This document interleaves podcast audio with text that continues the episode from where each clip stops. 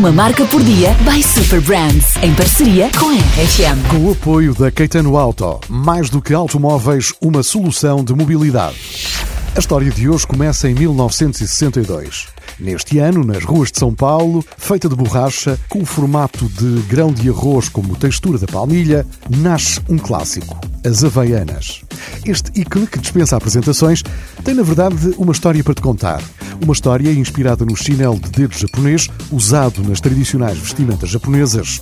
Só que o que quase ninguém sabe é que as múltiplas cores das Havaianas que podemos encontrar atualmente tiveram origem num acidente. Quando apareceram, as Havaianas eram fabricadas apenas numa combinação de cores, branco e azul. Mas em 1969, por um erro da máquina, surgiram as primeiras Havaianas com tiras verdes. O resultado desse erro foi um sucesso e permitiu o desenvolvimento de variedíssimas outras combinações que já devem estar a passar pela tua cabeça. Tantas outras características para além das cores, formatos, estampas e mil e um adereços permitiram lançar a marca para outros patamares.